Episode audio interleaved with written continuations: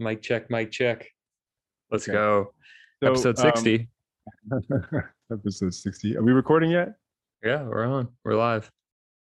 How about that NCAA tournament, dude? How about that, man? You, you we're supposed to be coming in hot for episode 60. You can't be talking about how how, how about that NCAA tournament. Listen, I know it's been a good week or so since that happened, but honestly, that was probably one of the better March Madness tournaments we've had in a really long time. Especially out here in LA. Absolutely, man. UCLA, right? 11 seed, Oh, one of um what four or five teams to ever uh be an 11 seed and make and make it to the final four. It's pretty incredible. oh yeah. L- LA is just doing it. I mean, we've we've honestly this pandemic, it's just been like, you know, we we have not missed a beat. Yeah, we're just pushing through this. It's it's been awesome. Uh, I see some people may argue with that, but yeah, as a sports town, been killing it for sure. USC made the Elite Eight, so Lakers, Dodgers. the NCAA tournament got us thinking with UCLA's great run. Usually, no one considers UCLA an underdog, but an 11 seed, like you said, only the I think fifth team to ever make the Final Four as, a, as an 11 seed. Um, but it got us thinking about underdogs, Cinderella stories, and that we want to do a podcast on that because we haven't done one yet. Absolutely, man. Yeah, I mean, the underdog story is a great American story. Okay, it's an American pastime.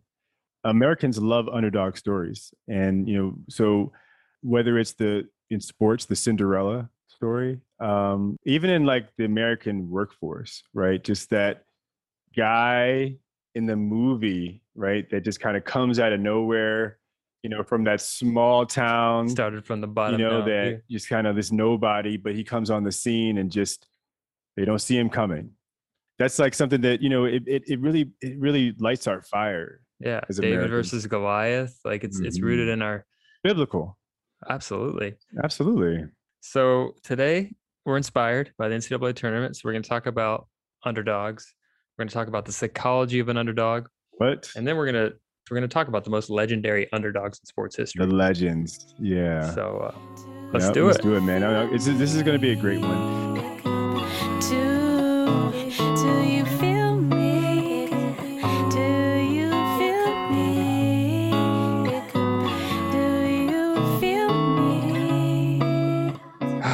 that NCAA tournament was awesome. UCLA Bruins represented the city well, oh god Rep, like we said off the top. love it man california love They were one of the last four teams to make it into the tournament. They actually had to play a playing game even to get into the field of 64. bro like Underdogs. Yeah. No, UCLA's had all kinds of problems. I mean, every time I turn on the the news in the last couple of years, it's some like some weird situation, some like scandal. I mean, you know, the Ball brothers scandal, um, you know, and different things, coaching changes. Yep. Uh, I I don't know. I mean, it- the program is obviously hasn't been the historic franchise that um, it once was. So yeah, for this to happen, especially you know with all the the things going on with this pandemic, it's just it's so uplifting for the Yep. city. Yep. Another had- another uplifting moment for this city. It's great. Sec- they had a second year coach, and many people they thought it was like their ninth choice in, in coaches. Like they got Mick Cronin from Cincinnati. A lot of people were upset about that hire, but look at them. They they sneaked their way into the tournament. They lost four in a row before they got in the tournament. So they had the play-in game against Michigan State. They were underdog, three point underdogs. They were actually underdogs in every single game in the tournament except when they played Abilene Christian in the second in the second oh, round. They- Does anybody even know where that's? I know where it is only because you know in my future life or future life, uh, uh, only because in my past life, you know, as an intelligence officer, I had the I don't know if I'll call it privilege, um, but of being stationed in a small town called San Angelo, Texas, Oh, uh, for a period where I got some training done. That happened to be very close to Abilene Christian, middle of nowhere. So it would be really sad if a powerhouse program like UCLA were not favored in that game. But who knows? Yeah. So they they upset BYU, they upset number two seed Bama, they upset number one seed Michigan, and then going against Gonzaga in the final four. They made the final four. Which Hold on. First of all. Gonzaga was un- undefeated. Undefeated Oh, in Gonzaga. undefeated, Okay. and yeah. many people were clamoring that they were one of the best college basketball teams of all Well, time. And this yeah. is this is kind of this was such a I think such a great matchup because you got your perennial underdog in Gonzaga, never won a national championship, coming from a small conference out on the West Coast. They've really made a name for themselves recently because they've been a pretty dominant program, but they've never won a national championship.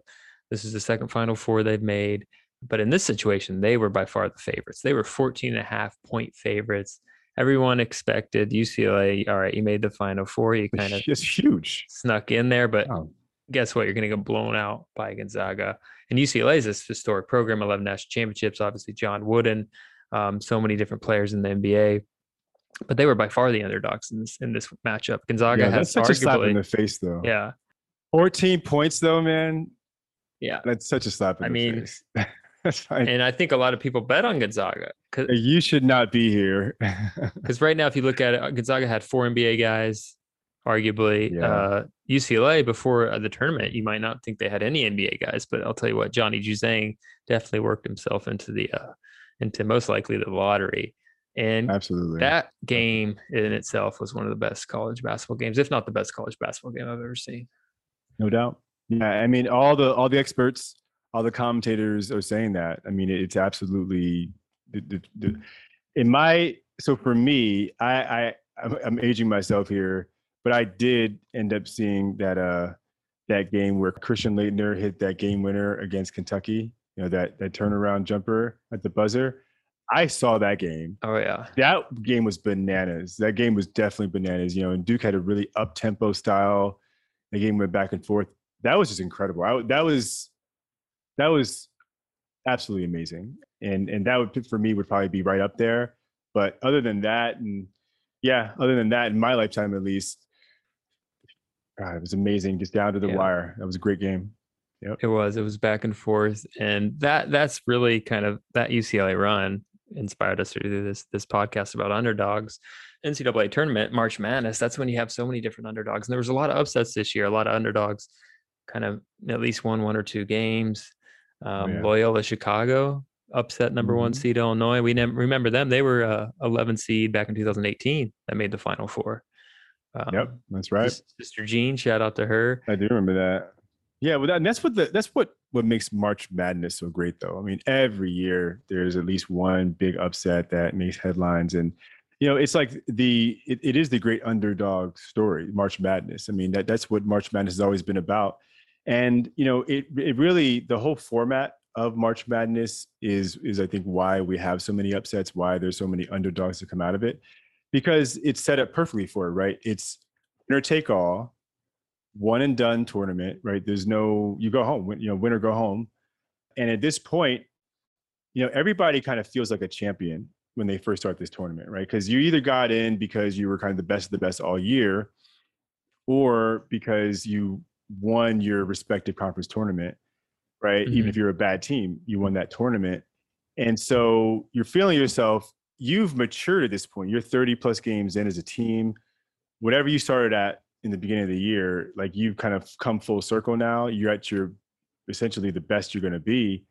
And it's just like, you're, it's no like home court advantage, right? It's just like, whatever, man. Let's just like go and lay down the line and see what happens. Yep, exactly. It all- In between the lines is all that matters, and I think that's why you love it because you got these teams that often come into the the tournament underlooked, underappreciated, or just no one really knows about them. So there's no pressure there as compared to the perennial favorites who have these rabid fan bases that expect ex- excellence. You've got teams like I wanted to bring up Davidson back in. uh when was that? That was a, Steph, Steph Curry's uh, time in college, right? yeah, it was Steph Curry. So 2008. Hard to imagine Steph has been in the league that long. It's unbelievable. That was Davidson's run. So they were a 10 seed and they had won their conference tournament to get in, coming from a small conference. And he was killing it. And he he brought his team all the way to the Elite Eight. Sure did. I had never heard of Davidson before that. And that he put himself on the map. He put Davidson on the map. Mm-hmm. And as you know, the rest is history. Dude revolutionized basketball as we know it. yeah. Now everyone is shooting Oh yeah. 30 footers. Like, and, and that- that started with March Madness. I mean, obviously, the groundwork was laid years before that, but you had a team like that who had several upsets, made it to the Elite Eight. And it's just so fun to watch teams like that. We had VCU that one year, 11 seed, led by Shaka Smart. Yep. So many different George Mason. great stories. George Mason, Remember that was them? the original back in uh, 11 seed that made the final four, um, which was was exciting. And it's these things. Uh, Cur- uh, you're right in a sense. Like it's the March Madness tournament is just perfect because you have one game, anything can happen in that one game, and the, these underlooked teams often they just go out there and, they punch the favorites in the face. And we're going to get to why the dynamic between the underdog and the favorite, why sometimes it actually favors the underdog and why these upsets can happen. Another legendary run, and it's not like you're stereotypical underdog in the sense, but when Connecticut won with Kemba Walker, Oh yeah, that was an amazing run. I mean, Kemba's a you know he's a smaller guy. You know that that's oh yeah, that's the crazy thing about when I see those kinds of runs with like you know these these guys that are just like basically having to like soar among the trees. yeah. You know when they go into the paint, they just you got to be fearless. He was he was he's like your prototypical underdog in the NBA, and this guy's six feet tall and probably Yeah. like 180 pounds. So He's shorter than me. It's amazing. Yeah, in UConn at that they were nine and nine, five hundred in the Big East. They went just went on a tear in the Big East tournament and didn't, didn't look back and won the national championship. And uh, similar to Steph Curry, not to quite that degree, but Kemba Walker, all star in the league, and it all started back then at UConn when they made that legendary run. Um, so there's all these classics. NC State with Jimmy Valvano. We got Villanova, the eight seed, one back in the 1980s. Just so what, I don't know. What's been your what's your favorite underdog story from the NCAA tournament? I, I would have I'd have to say George Mason. Um, and I had to say that because George Mason is actually pretty close to where I grew up, where I was raised. I was raised in Maryland, but anybody that is familiar with that part of the country, you know, we call that the DMV, right? So that's DC, Maryland, Virginia. It's sort of like Southern Maryland, which includes where I grew up, uh, DC, and then Northern Virginia. That's kind of a metropolitan area in and of itself. And George Mason Mason is sort of considered part of that Northern Virginia complex. So that's like home, you know. And I I know people that graduated from George Mason. I have friends, you know, people I grew up with that went to George Mason University. You know, so I I mean I, I've never I mean growing up right in that part of the uh, the country, I never in my wildest dreams associated George Mason University with basketball. Okay, never. And I'm from that area. Yeah, So first off, to see them even in the tournament to begin with, I didn't even know they had a basketball team. Okay. Uh, to see them in the tournament to begin with was incredible. To see them perform the way that they did was unbelievable. But here's one thing I did know. And this is what is kind of cool being a local guy when you have these trade secrets. I know that in spite of the fact that it's a very small state in both size and population, Maryland knows its basketball. Okay. There are some great developmental programs, and it's been historic. I mean, ever since I was a kid, basketball is one thing that, you know, Maryland knows. Maryland develops great, you know, Kevin Durant, right, is a product of Maryland basketball. He actually went to high school with my, my first cousin Oh, um, we were in the same class over at Montrose Christian, and but there's so many great you know products coming out of this really small little tiny part of the country. Baltimore itself is known, you know, regionally. You know, the Charm City, if the Charm City Classic is a big basketball tournament, it's a it's it's that you know you, we you and I connect on this all the time, Tori. You're from Indiana.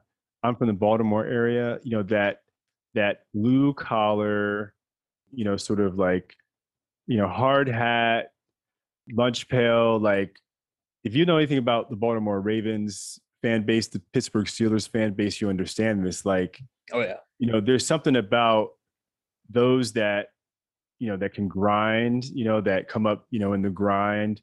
Those communities really get get behind those types of athletes, those those types of stories oh yeah. and those types of athletes are made in the state of Maryland, particularly in the in the Baltimore area. And um, anyway, man, that's an underdog story, right? I mean, that's the, the great American story is an underdog Yeah. story. That's what I like. I like UCLA being an 11 seed making a run. That that's still cool because, but that's a blue chip kind of historic program. But uh, George Mason, uh, VCU, these guys, these aren't blue chip recruits. These these are guys that have been obviously they have college scholarships playing D1 basketball, but they've been they're overlooked. They're not they don't have the fair fanfare of a guy that goes to Indiana University or or Chapel Hill or Duke or Kansas or UCLA. Not at all. Not at Um, all. Not at so all. I think that that speaks to these individuals really love the game. They have passion for the game. They have this internal drive, this internal motivation because they they're not really that much. They're not on a pedestal like these other guys that are playing in, in front of maybe twenty to thirty thousand fans every night. So I think that when you see like teams like VCU or George Mason or Loyola Chicago a few years ago make these runs, it's not that surprising, honestly, because at the end of the day, these prob these individuals not to say that the at the big programs they don't work hard but some of these guys at the smaller programs they're, they're grinding and they're grinding they have that internal motivation grinding, yeah, and they, they don't they don't take anything for granted. They don't take anything for granted. Mhm. You know what I mean? we can say they maybe they don't need as much as the the, the positive reinforcement because they've internalized that they don't need the fanfare they don't need the the free nike swag or adidas swag Yeah, they're, they're just they're just here to work. They're just here to work. You know what I mean? Yep. Just here to work. yeah So they're not they're not going to be disappointed when they show up to the, you know, the Sweet 16 tournament, the Coliseum, and you know they don't have like, you know, the the pretty lockers that they used to have, you know, back at their home gym. You know, they don't. That doesn't. That's not going to throw them off. Yeah. yeah yeah, they're going to be steady. but it's all about, you know what? Let, let's also talk about this though. I know we're going to get into the psychology, but I mean, there's something about these teams. It's it's it's yeah. I mean, part of it's obviously like they doubted us, and um, and and you know, you want to kind of prove them wrong, and of course, you have that that spirit already, that you know, that grit and grind spirit. But it's also something about momentum here, you know, at work, because you can definitely see that in many ways. There's like kind of a catch fire to this, you know, that happens where it's like this isn't necessarily indicative of like what happened all season, right? Like, in fact, in many cases, there were there were things that happened along the way, like maybe like tragedies or just you know they lose players or you know they they go through some sort of like difficult spell, difficult period, um, and and then like either in and around the tournament at the right time is when they just kind of figure it out, Oh, you yeah. know, and they catch fire. they catch fire they catch that momentum we've talked about momentum before getting in that flow state and you're you're just humming. So i think i, I like that you brought that up because i think when you get into that flow state that's when you start garnering that momentum. And it's e- we, we we all know when we talked about it's easier to get in a flow state when there's less external distractions. Yeah. um, you can still get in that flow state with external distractions if you have good mental fitness but it's easier for these maybe these underdog teams to get in that that flow state to garner that momentum because they have less of these external distractions. And if anyone who's watched the tournament and watched it this year knows one of the keys to making a deep run is having really good guard play and really good shooting. You saw it with Baylor winning the national championship. Definitely. Um, you saw it with Johnny Juzang and UCLA. Juzang was ice cold. I think he averaged almost close to 30 points a game. And every time he shot the ball, I thought it was going in and it, it almost went in every time. And they made a run because of that. Uh, um, George Mason, they had two guards that were shooting unreal, hitting three point shots left and right. And that's that ultimately leads to them making those deep runs. And that's because they're in that flow state more often. They're just relying on that muscle memory. They're not getting they're not getting distracted by other things. And if I remember correctly, George Mason, when they made it to the final four, it might have been in Indianapolis at Conseco Fieldhouse or Banker's Life. And the stadium's a lot bigger. Uh, uh, sorry, I think it was in a football stadium they were playing at the final four. So then it's different shooting in a football stadium. They had a poor shooting performance. I'm pretty sure that's why they lost. I think I forget who they lost to, but I'm pretty sure that's why they lost in the final four is because they didn't shoot well.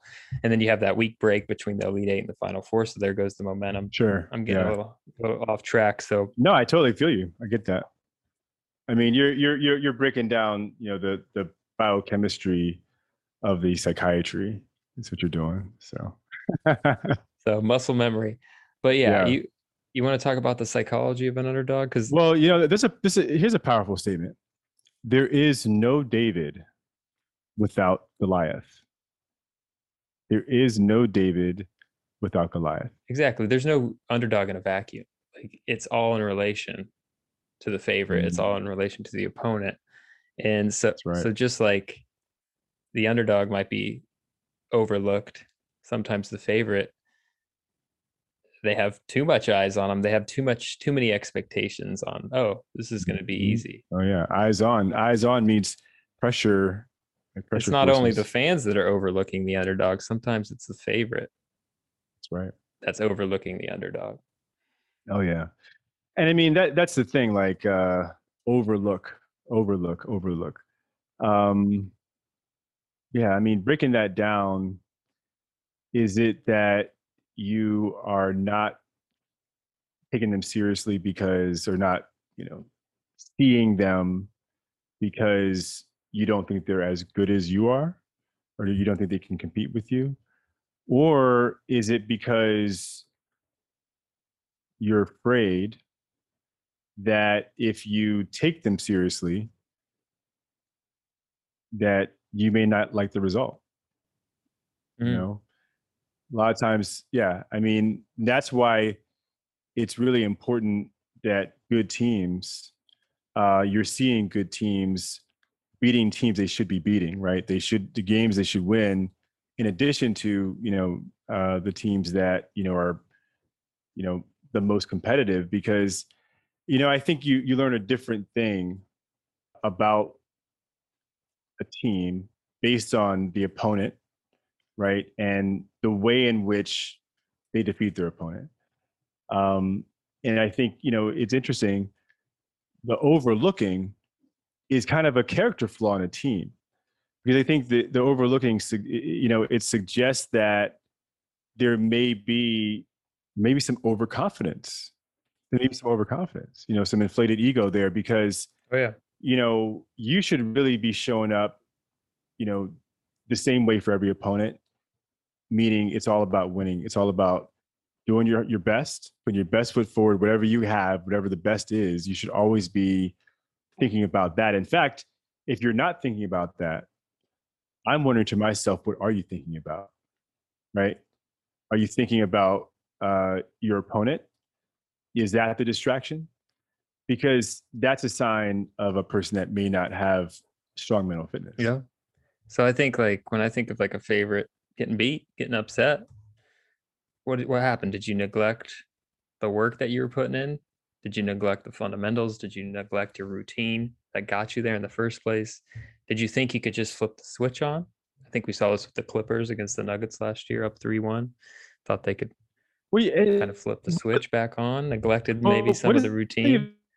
I mean, what were they doing? You know, it's like okay, people say people say they were looking ahead of themselves to the Lakers. Maybe, maybe that maybe the problem was That's right? another thing too. You, you see you see the next opponent. So that's that's directly overlooking. That's you so you're not only maybe overlooking the things you need to do in the moment, which is practice hard, work hard, stick to your fundamentals, stick to your routine, but you're also overlooking the opponent and seeing the Lakers up next, maybe seeing already vis- like seeing yourself at the championship parade, all these different things. But, but let's think about this story. You're talking about Doc Rivers, a championship coach, one of the best coaches you know, in NBA history. Um, he's up against a team that just came back from down 3 1. And they had a guy in Jamal Murray who was dropping like 50 pieces. I don't know how you don't see that team coming. You know I mean? I just don't see. I, you know what I mean? Like by the time they got to the Clippers, we were kind of past the David and Goliath thing.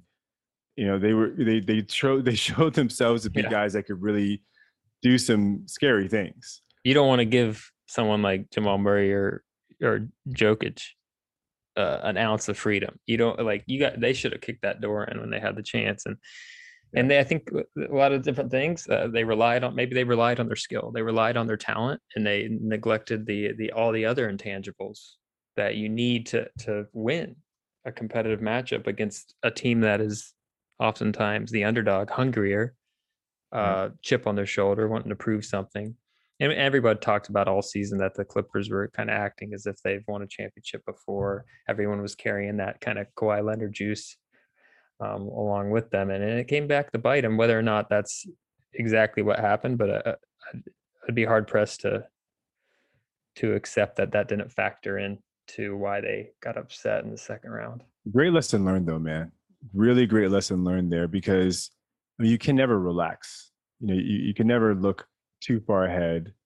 Um, you can never think that you're safe, that you're okay. You should always be on top of your game. You know, that this is a professional league. Um, a lot of pride, tremendous talent, and you know, I would say that the NBA is is probably one league where you really do get the absolute best team in the end because it's a series, a seven game series. But in the regular series, one and done. I mean, any one and done format, anybody can win. Yeah. You know, it's all about the will to win, really. And that's what's so great about the underdog story is it really is is a um, a parable about the will to win and, and Yeah. why that is really the more important factor than, than Mhm. skill.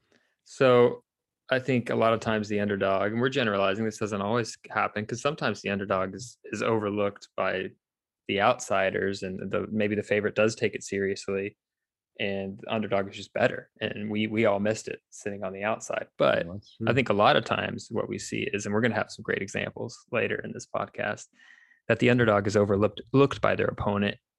And in the same light, the underdog is not overlooking their opponent. The underdog is studying their adversary harder than you could ever imagine. So they know their opponent and then inside out. Whereas the adversary, the, the favorite, they're overlooking. So there's a mismatch there already. And that's that's when the underdog has their chance. Yeah. Yeah, and and but again, you know, it it goes back to this notion of if you're a champion, right? So you're somebody that knows your sport, knows your craft, you've proven yourself. You really have to question that judgment, you know, the judgment of a champion who who would overlook an opponent, you know, because Mhm. that overlooking is suggestive of something way deeper, right? It's suggestive Yeah. of not just you taking that that opponent seriously, but you taking the craft seriously, you taking your championship seriously, right? And that's a gratitude issue, right? That's Yeah.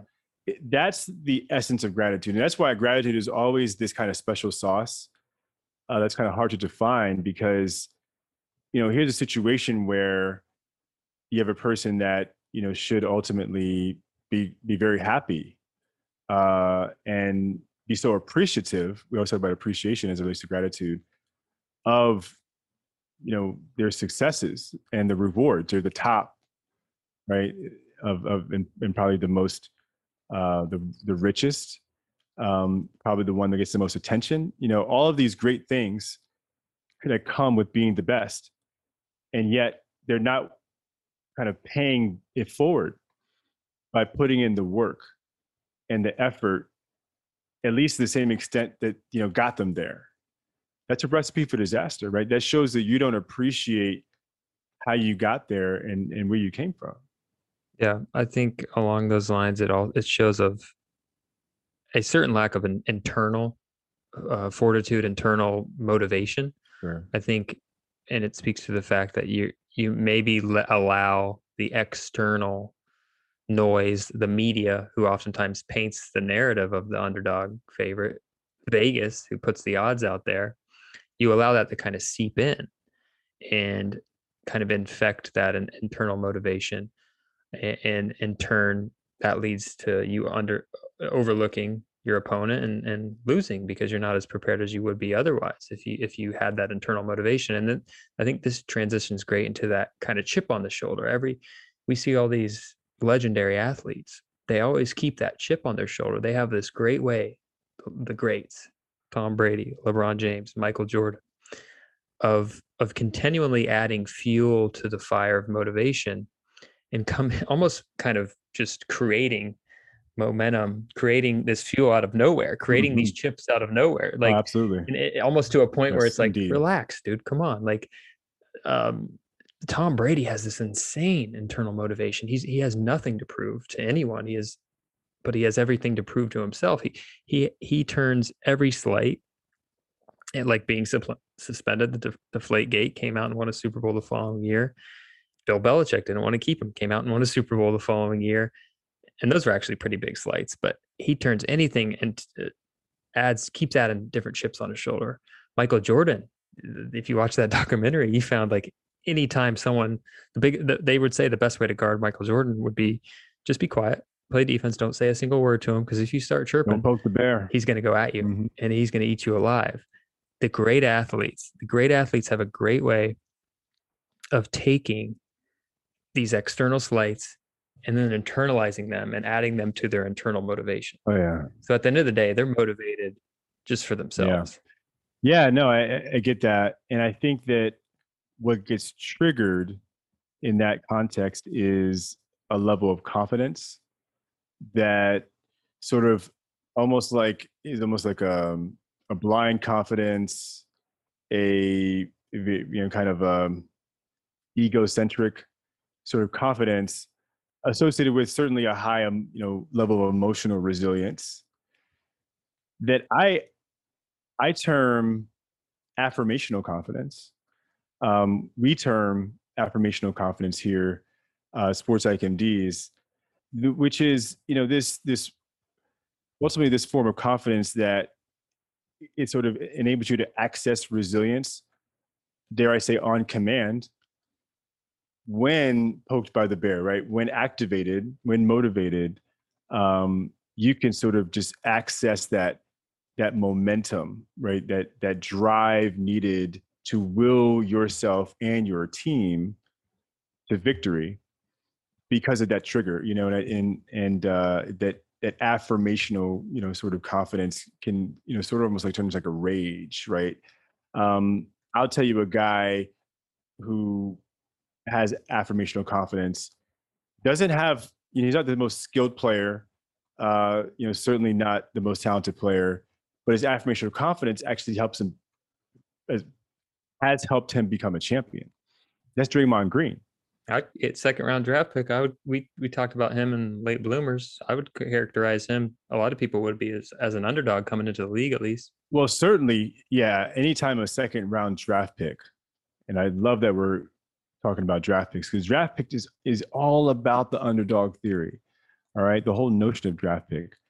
But anytime a second rounder becomes a Hall of Famer, that's that's legendary underdog status right there, right? Mhm. Le- A lot of people don't necessarily realize it is a numbers game. It is an absolutely a numbers game. Every NBA team overlooked him in the first round. Exactly. Every one of them thought there was a better guy. But here's the thing: it is always a numbers game. We talked about numbers in the beginning, and I'm going to bring it back up again because we talk about odds, we talk about betting, we talk about these things. You know, there really aren't that many people in the NBA. The NBA is an elite organization, right? It's like basically, you know, you're talking about maybe a hundred guys that get actual like playing time that are like playing on a regular basis that are like a regular part of the rotation that are like you know notable right? That can say like this is my job and this is you know like they could they could say hey you could find me you know there my basketball card or whatever right? I mean about 100 guys and then maybe like 200 total players right? Each roster with about 30 teams about 15 or so players, but really only like 10 guys probably actually get playing time. You know, and and and really I would say among those 10, probably only like eight of them are in like the regular rotation. You know, so it's a very elite group, uh, the NBA, and this is like an international field. So we're talking about, you know, two to 250 athletes out of, you know, over the across the globe. Okay. This is an elite group. All of them, in my opinion, I mean, this is the top 1%, right? All of them are great.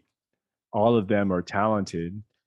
So when you're talking about among that pool, the top, what, 10, top 20, uh, you're talking about, you know, people that are like basically genetic freaks, you know, freaks of nature, Mhm. uh, right? Like superhuman. Like back in the day, in the you know, they talked about a guy named Goliath, right? In the in the, in the biblical story of David and Goliath, and described a man that was, you know, this.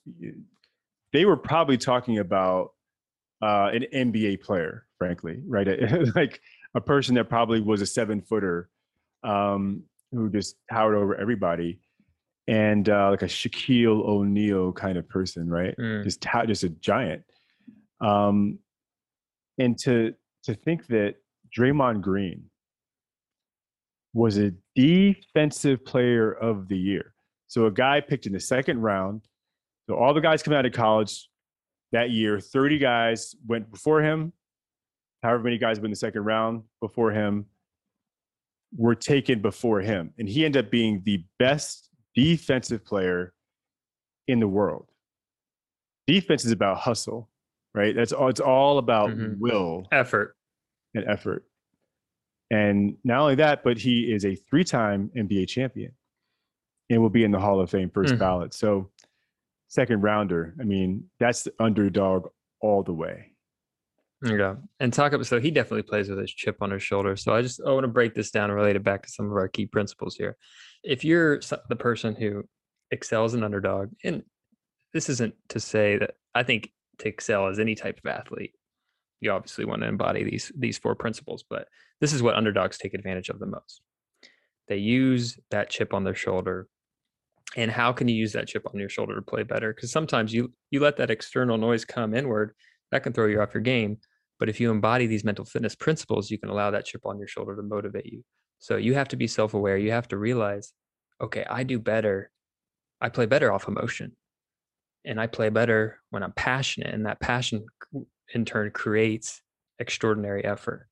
And then being grateful, being grateful to play the game. I don't need fans to play this game. I just love the game. I love the competition. I love just beating my man. I love working harder than the man next to me. I love getting that rebound over him or her. I love catching that pass over them. I'm confident. I'm confident in my abilities to the Oh, point yeah. where the doubters, they can keep talking to me. I'm not going to waver. I'm actually going to turn the doubters into, I'm going to add them as fuel to my fire to prove them wrong. And then at the end of the day, I'm going to be able to communicate if I'm in a team sport and even in individual sports at the highest level, you're working with the whole team to uplift my teammates, to make them play better, to make them more confident. And that's the recipe to overcome Mhm. any obstacle to beat the favorite, to win the championship, to take to make a deep run in any sport you play. Hey, that's greatness right there.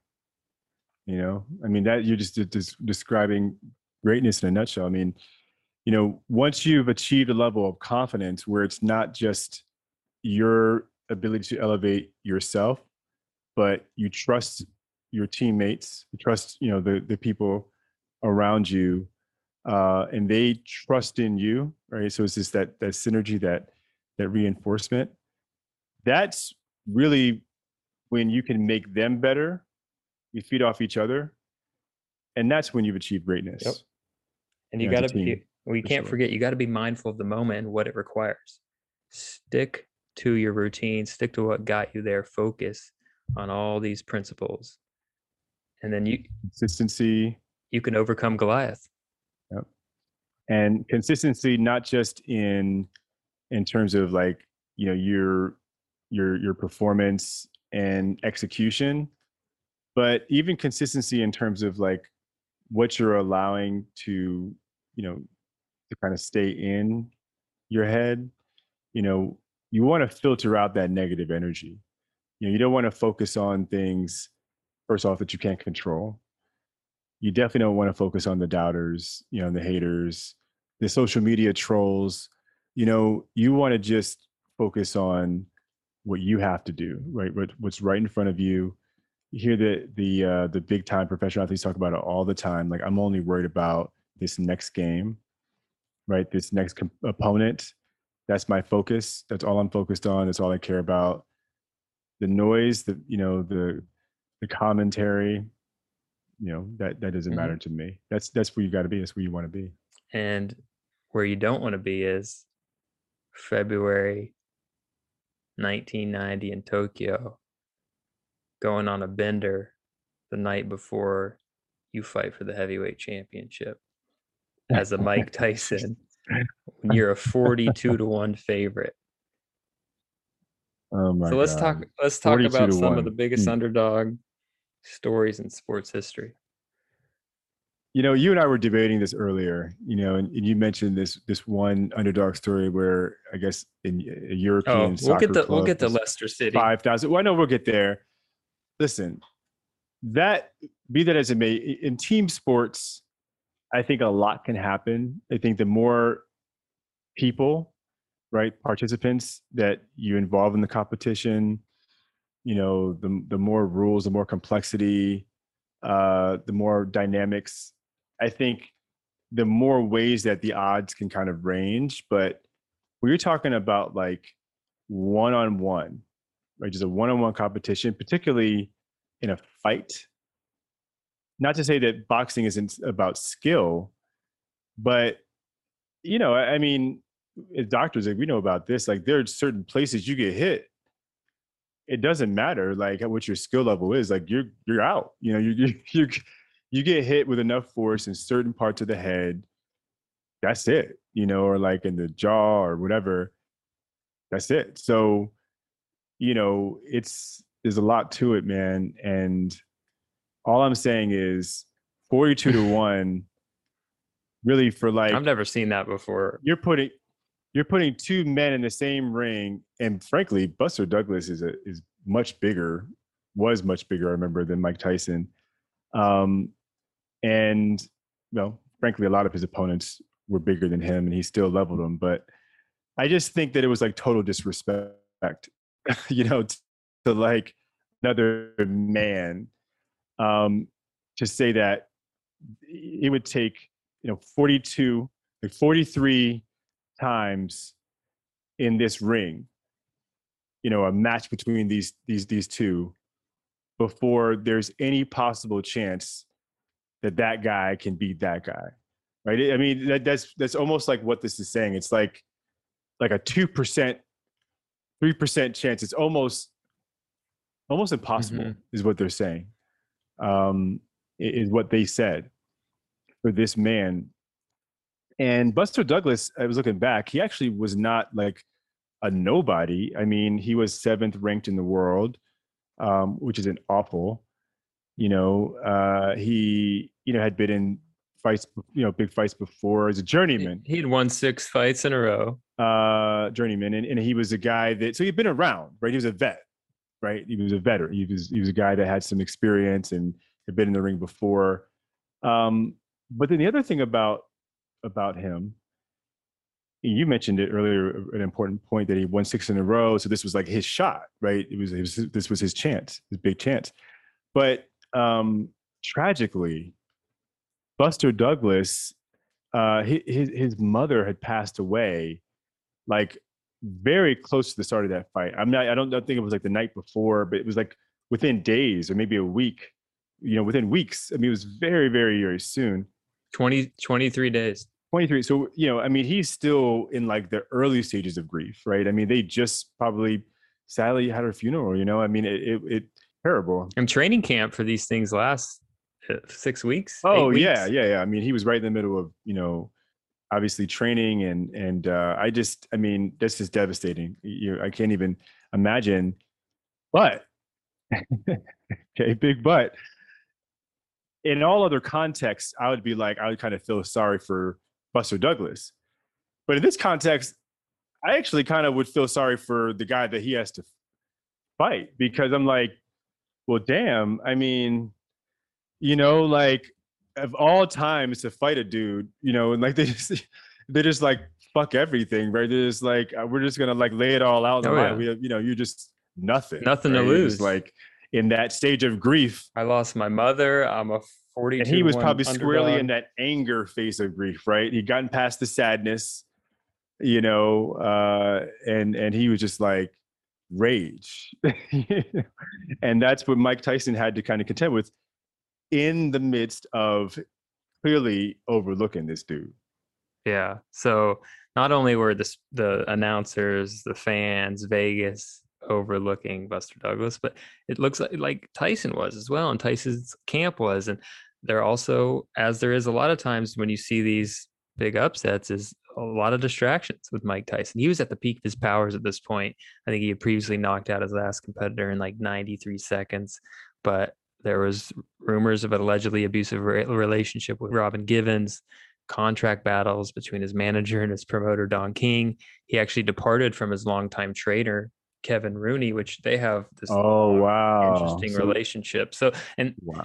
So he he he was actually his life was kind of in disarray, y- you know, mm-hmm. in, in some ways. And a lot people- of distractions. people were overlooking because they were setting up the with the number one contender, setting up a, a fight with the number one contender, Evander Holyfield.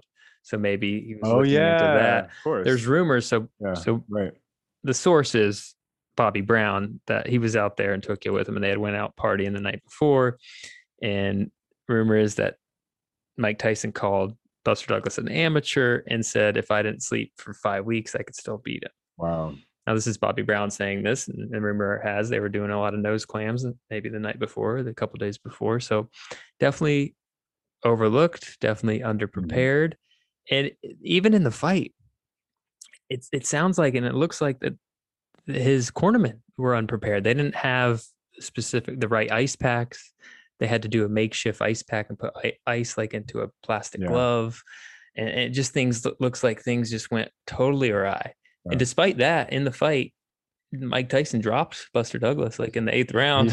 He, he sure he sure did. No, and he and, and I and, and so I, I saw the whole fight. I saw it live. So you know when it when it happened, and and I'll tell you like everything you're saying is spot on. Like you could tell. I I was a Mike Tyson fan even as a child, and I actually watched like videos, like recorded videos, pre-recorded videos of like his previous fights, like when I was like too small to even appreciate what I would, have been watching. So I knew all about him. I I knew his moves. And in that particular fight, he there was no doubt that he was not prepared. Like he just was not as sharp. He wasn't Mike Tyson. You know, he was definitely off.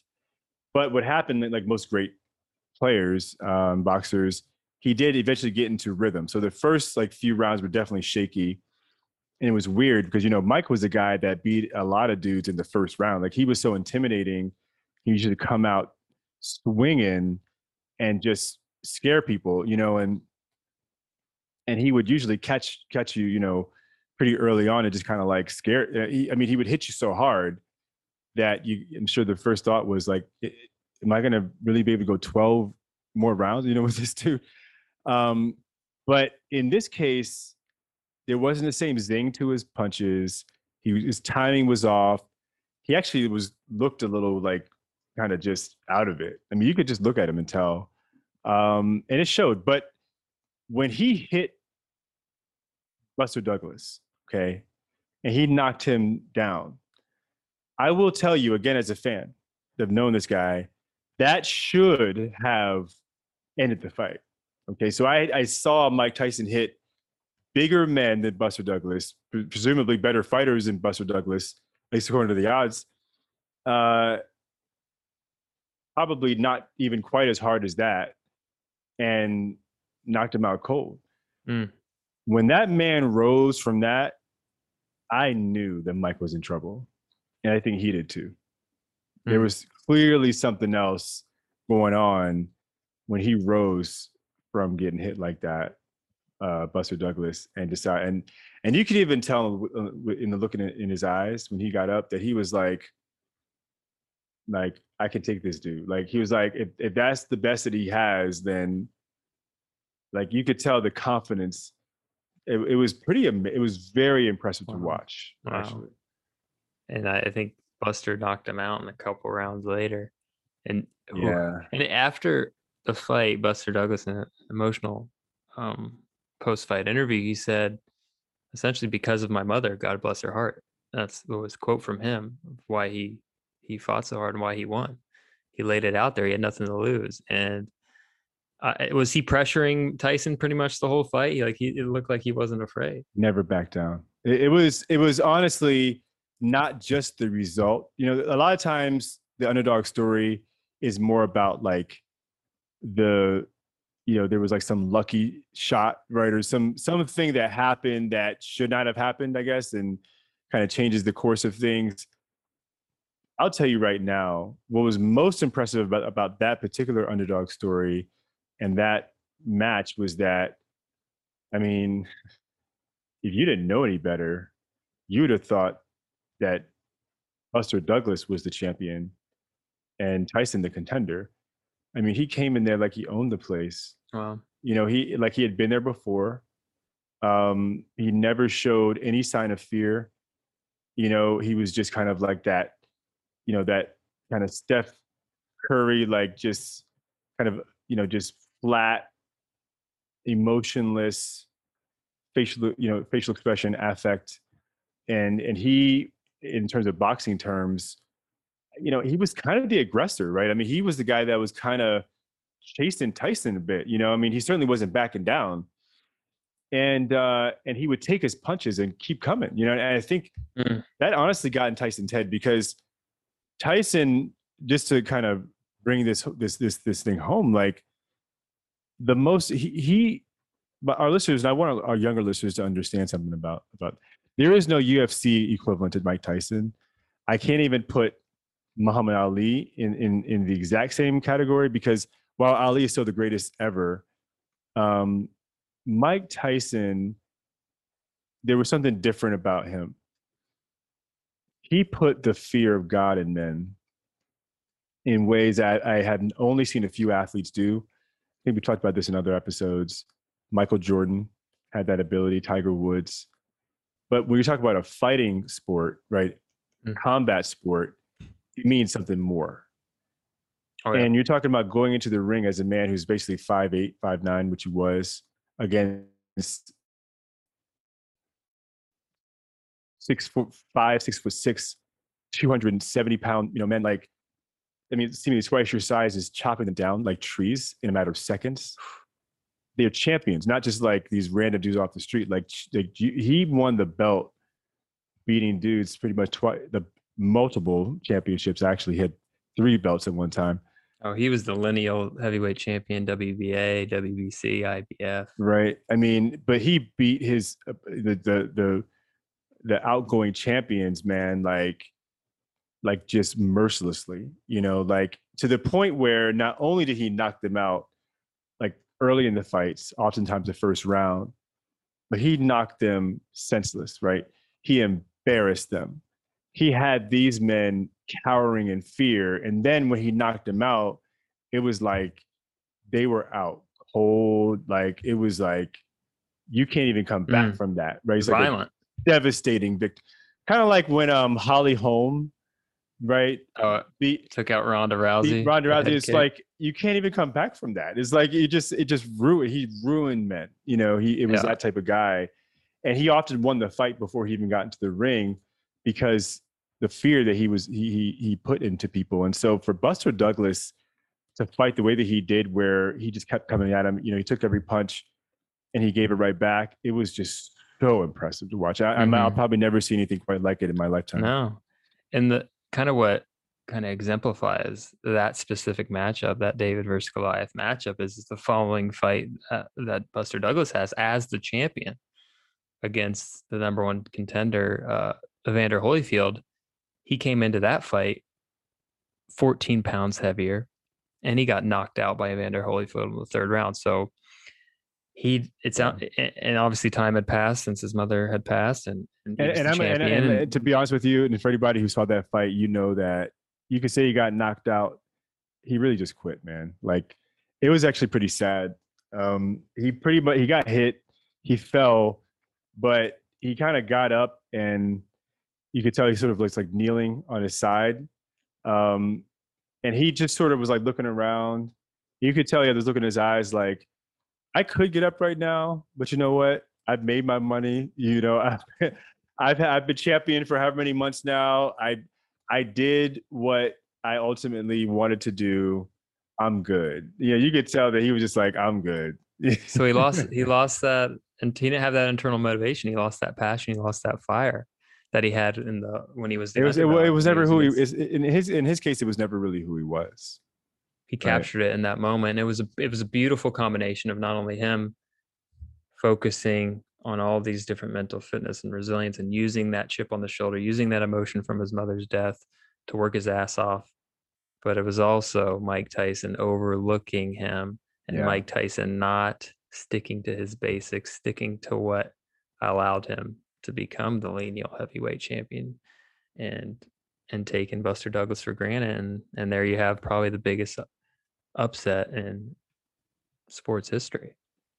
For me, it is. No doubt about it.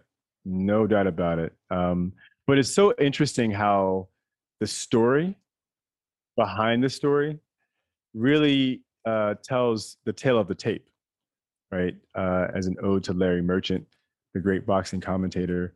Um, because I didn't know uh, all the turmoil that Mike had going on in, in the background, all the distractions. I had no idea at the time.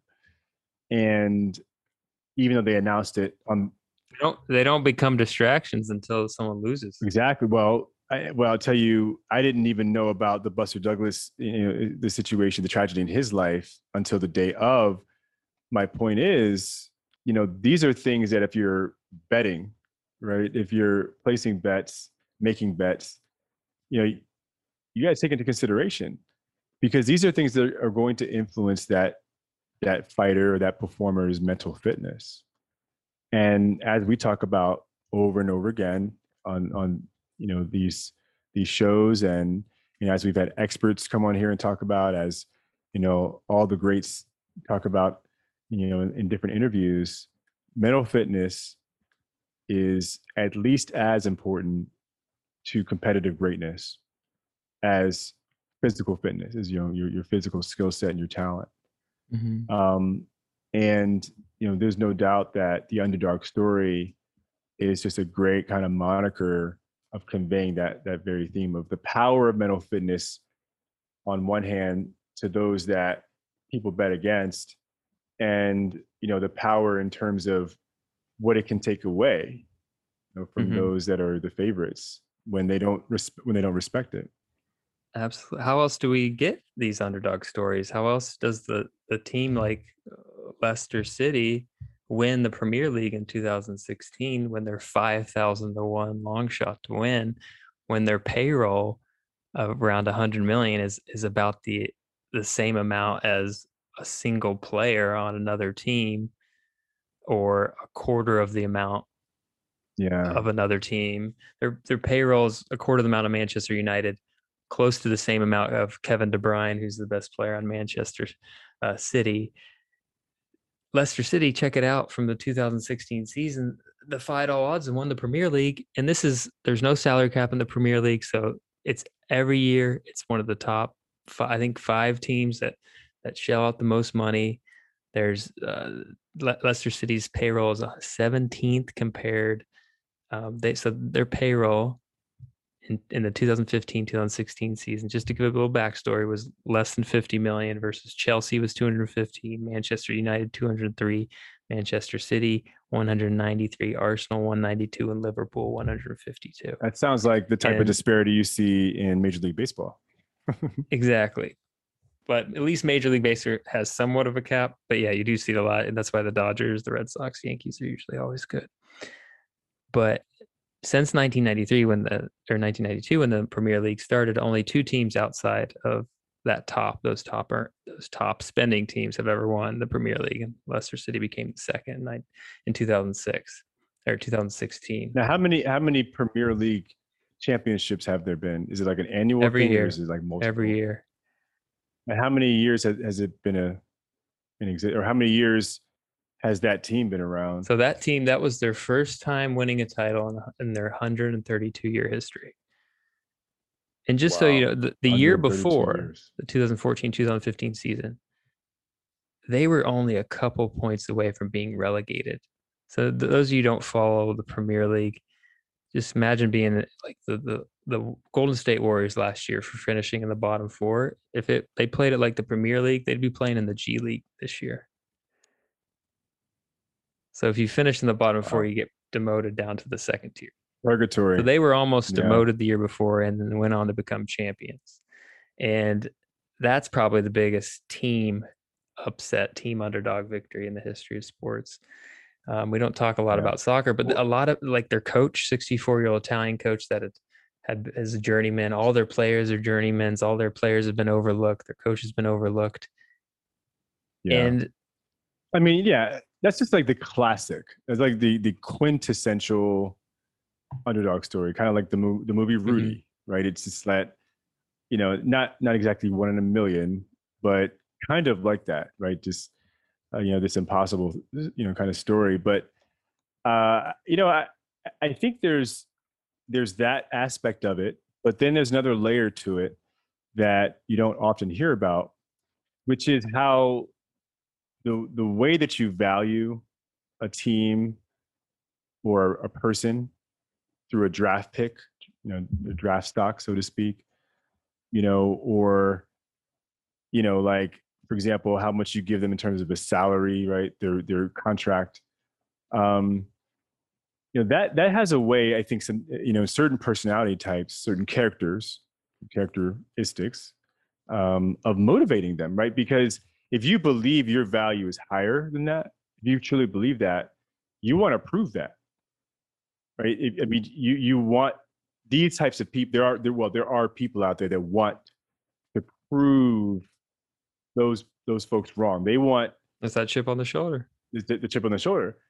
But there are other other other people who maybe actually really are pretty good, um, and maybe they really were you know under underestimated, and maybe they're they're the kind of person that really does appreciate that external validation, you know, and having that type of pick, you know, being undervalued may actually have a, a devastating impact on on on their confidence and their ability to really perform because they're almost kind of owning the narrative there, right? They're owning that characterization of who they are rather than being who they really are, right? And so one of the benefits of mental fitness, which of course teaches and promotes resilience, is that you you you know, and this is one of the first things we we teach is self-aware, right? Self-awareness. Like we promote through mindfulness exercise, mindfulness practice, the strength and, and power of self-awareness. And how once you once you become comfortable with who you are, your role, like what value you you should be bringing, you know, based on your God-given ability, ability, and then also, you know, your mental fitness, you know, and all the things that that make you who you are. Like once you really embrace that, that's when you can start to really get better, right? And become an even better performer, an even better teammate, and have an even you know greater impact on your profession, on your sport, Yeah. you know, whatever it is. Yeah, and, and for all you like coaches and parents out there that want to kind of foster this in your your your children and your athletes and, and your players, it's all about positive reinforcement, like you mentioned. But you want to make sure that how it's perceived by your child or how it's perceived by your athlete is as positive reinforcement. You want that reward to be positively reinforcing of these principles uh, that we talked about. So, I'll give an e- example real quick. So, say your athlete, they get a full night's rest the night before. Maybe they do a gratitude exercise the night before, like you've went over. They do a mindfulness exercise before practice. They go into practice and you have a scrimmage that day. They have a great scrimmage, a couple touchdowns, um, or they they shoot lights out from three. So, what you do in that situation is you reward them. You reward them with praise. You talk about how you reinforce that positive behavior. You, you're like, oh, see what you did. You had a great night's sleep. You did your gratitude exercise, you did your mindfulness. You performed great. You did a good job. I'm really like seeing what you're doing out there. Just give them that positive encouragement. That's positively enforcing versus if you give a reward in a different direction and it's perceived as like you trying to control their behavior. So, an example on the other hand, if you require these exercises to be done in order, like say, all right, tonight you have to do you have to do you have to prove to me you did a gratitude exercise and you have to prove to me you did a mindfulness exercise before practice and you have to do those two things and then then you can start in the scrimmage. You can be a starter but you have to do those two things first. So if you kind of reward it that way then that's more that can be easily perceived as you trying to control their behaviors versus allowing them to do it on their own and then positively reinforcing that. That's a lot easier for the, the individual the player to internalize and then eventually over time they're not going to need that praise because that motivation becomes internalized versus if you're controlling them in a way of you have to check these boxes before you can even play. That's going to just not work out in your favor. Mhm. Spoken like a great child psychiatrist, right there. That's good stuff. To the parents out there, um, yeah, I hope you uh, you you caught my boy dropping those dimes. Yeah, for sure. Love it. So I think it would be uh, a shame if we don't uh, end this podcast with a rundown of some of the great underdog stories in sports history.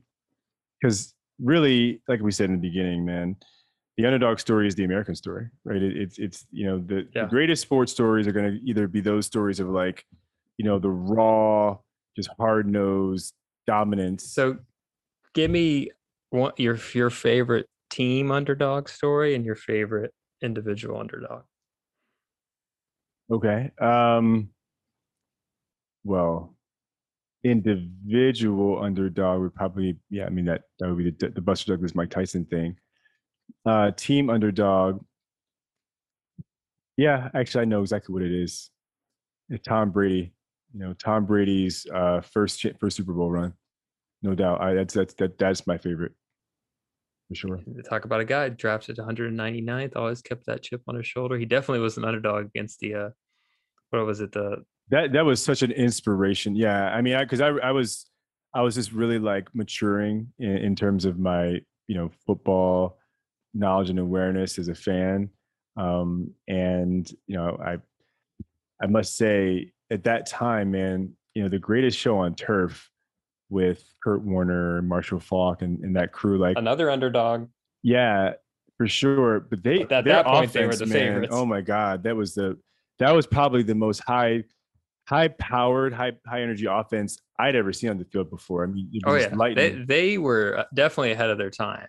yeah, and they were ahead of their time, and it just didn't seem like there was any chance, honestly, like any chance at all that that Tom Brady could win. I mean, just especially because he had kind of been a little shaky, you know, in some of the previous playoff games, and we all know about the you know the game against the Raiders, um, where it's like the, you know, what, what do they always they always refer to it as the uh, Tuck rule. the tuck rule was the tuck rule game, yeah, where you know he throws the pass, but it was knocked out of uh, of his hands, fumbled, and the referees ruled that He was tucking it down, and, Yeah. and Charles Woodson knocked Charles it out. Woodson. but- That's right. So that whole play, I mean, that was obviously legendary, and then you know that led to the Super Bowl. But for me, I was like, man, the fact that he even got to the Super Bowl was kind of good enough. I mean, I wasn't expecting nobody was expecting because he was a backup. I mean, you know, Drew Drew Bledsoe, excuse me, Drew Bledsoe was New England's uh, quarterback, starting quarterback, uh, and a guy I actually really liked. Um, and when he went down on injury, it's actually pretty sad. I, you know, and frankly, the Patriots weren't exactly favorites going into the Super Bowl, or excuse me, weren't exactly favorites going into the playoffs to begin with, even with a healthy Drew Bledsoe. So for for Tom Brady to come in there and just really will his team, you know, to to victory. Um, second year in the league, a guy that was picked in the sixth round. I mean, his story may, in a sense, be you know that that that particular playoff one could be top five, oh yeah, right? In in most people's greatest underdog Yep, stories of all time. What about you? Well, I'll just counter that. This is it's not necessarily my favorite, but I think it, it works well with this discussion. But uh, 2008 New York Giants were uh, 14 point underdogs to the undefeated New England Patriots, and uh, they had the, at that point the New England Patriots pretty much rewrote the record books, offensive record oh books. god, this is Randy Randy Moss. Randy Moss's big season. Yeah, so they were the number one h- h- offense in the history of the NFL at that point, averaging 36.8 points per game. And in the Super Bowl, they only scored 14. And Eli Manning, David Tyree, Justin Tuck, Michael Yeah. Strahan. That was fun. Yeah. You know that that's a different type of underdog. That, that's the cool thing about the underdog story is that it, it's there are different types Mhm. of underdog stories, right? Like I don't think that the Patriots necessarily overlooked the Giants. Like that that's really not the kind of guy that Tom Brady Bel- is. It's certainly not the kind of guy that Bill Belichick is. They're not overlooking anybody. They prepared. I think it was just Eli Manning. You know, just uh, he just is a special. Well, not just him, but I mean something happening with that franchise. Obviously, the whole the whole team. But but then again, but it's because the defense played really well. But I mean, Eli Manning, like, you know, there's just something. He's just one of those guys. He's like a, almost like the if Nick Foles had, like, you know, more longevity, more consistency, or something like that. Um, he just knows how to turn it on. You know, when when the his best is required. hmm You Yeah. know, um, and uh, that's that's another thing that underdogs can do. Is you just don't see him coming. you know? Yep. And in, in some cases, you do see him coming when LeBron with the Cavs won in 2016, upset the 73 win Warriors when they were down 3 1. You wouldn't, no one would really characterize LeBron or that team with Kyrie and Kevin Love as, as, as your classic underdog, but they were in that situation and they Yeah. got it done. But there's there's so many they sure different did. ones. they sure did get it done and i think that's probably to your point right there what makes the underdog story so special and what legends are made of is because like in that case there's a story behind it that kind of makes the difference. You know there's this kind of undertone right? Like in this case lebron coming back to cleveland and kind of reconciling you know those those differences and and it, there was just so many things that uh you know that are like behind the scenes when it comes to un- underdog stories that uh just just makes for uh for for folklore and you know makes for podcast fodder and Yeah. know Yeah. brings us to where we are today Yeah. you know great stuff Yeah, yeah. Well, shout out to Muggsy Bogues, shout outs to Vince Papale, Jeremy Lin, Jim Abbott, all these all these classic underdogs. classics But Whether you're an underdog or you're the favorite, don't overlook your opponent and focus in spud webb spud webb a classic. Muggsy Bogues. Yep. okay we cannot we cannot go forward without talking about the the, the shortest players in the history of the Oh, nba jeez. Five and three. yet and yet they both had lengthy careers you know good solid players Yeah, Muggsy Bogues is ranked 23rd in assists in NBA history. Dude is five three and he played 14 years in the league, nearly a foot and a half shorter than your average NBA player. Unbelievable Over seven inches shorter than me. so then what we're talking about you know, you know what you just did tori you didn't you know what you just gone and did you just gone and did and got us a sequel right we have to have a sequel now because what you're bringing to bear is that there are actually different types of mental fitness underdogs, right? We have physical underdog, like a Muggsy Bogues. We have intellectual underdog, and we have emotional underdog. So we, we, you know, we can frame this into you know different types of, of ways that that people are underdogs. They seize the moment, right? Absolutely. And that's the beauty about these these mental fitness principles, practicing gratitude, mindfulness, self-awareness, building up that confidence, communicating with other people, is you don't have to they work when you're the underdog. They work when you're at a disadvantage. They work when you're at an advantage. They just work. They work regardless of your physical capabilities, your intellectual capabilities, your emotional capabilities. These things work and you're going to be better off for them. Yeah. See, kind of interesting, right? An emotional underdog, right? Um, underdog, the reason why it's such an, a, a fascinating principle is it's this, it's again, it's this notion of you don't see what they see, right? Like the people that are the so-called, you know, evaluators, the ones appraising, the ones, you know, doing the commentating, right? The ones offering their opinion, the so-called experts, they just don't see it. It's not that it's not there, right? It's not that the emotional resilience isn't there. Not that the intellectual resilience is. It's not, it's not that the physical resilience isn't there. It's just that they don't see it coming. And that's the beauty of it. all right That's right. the of it. Let's end the stigma. Let's continue the conversation.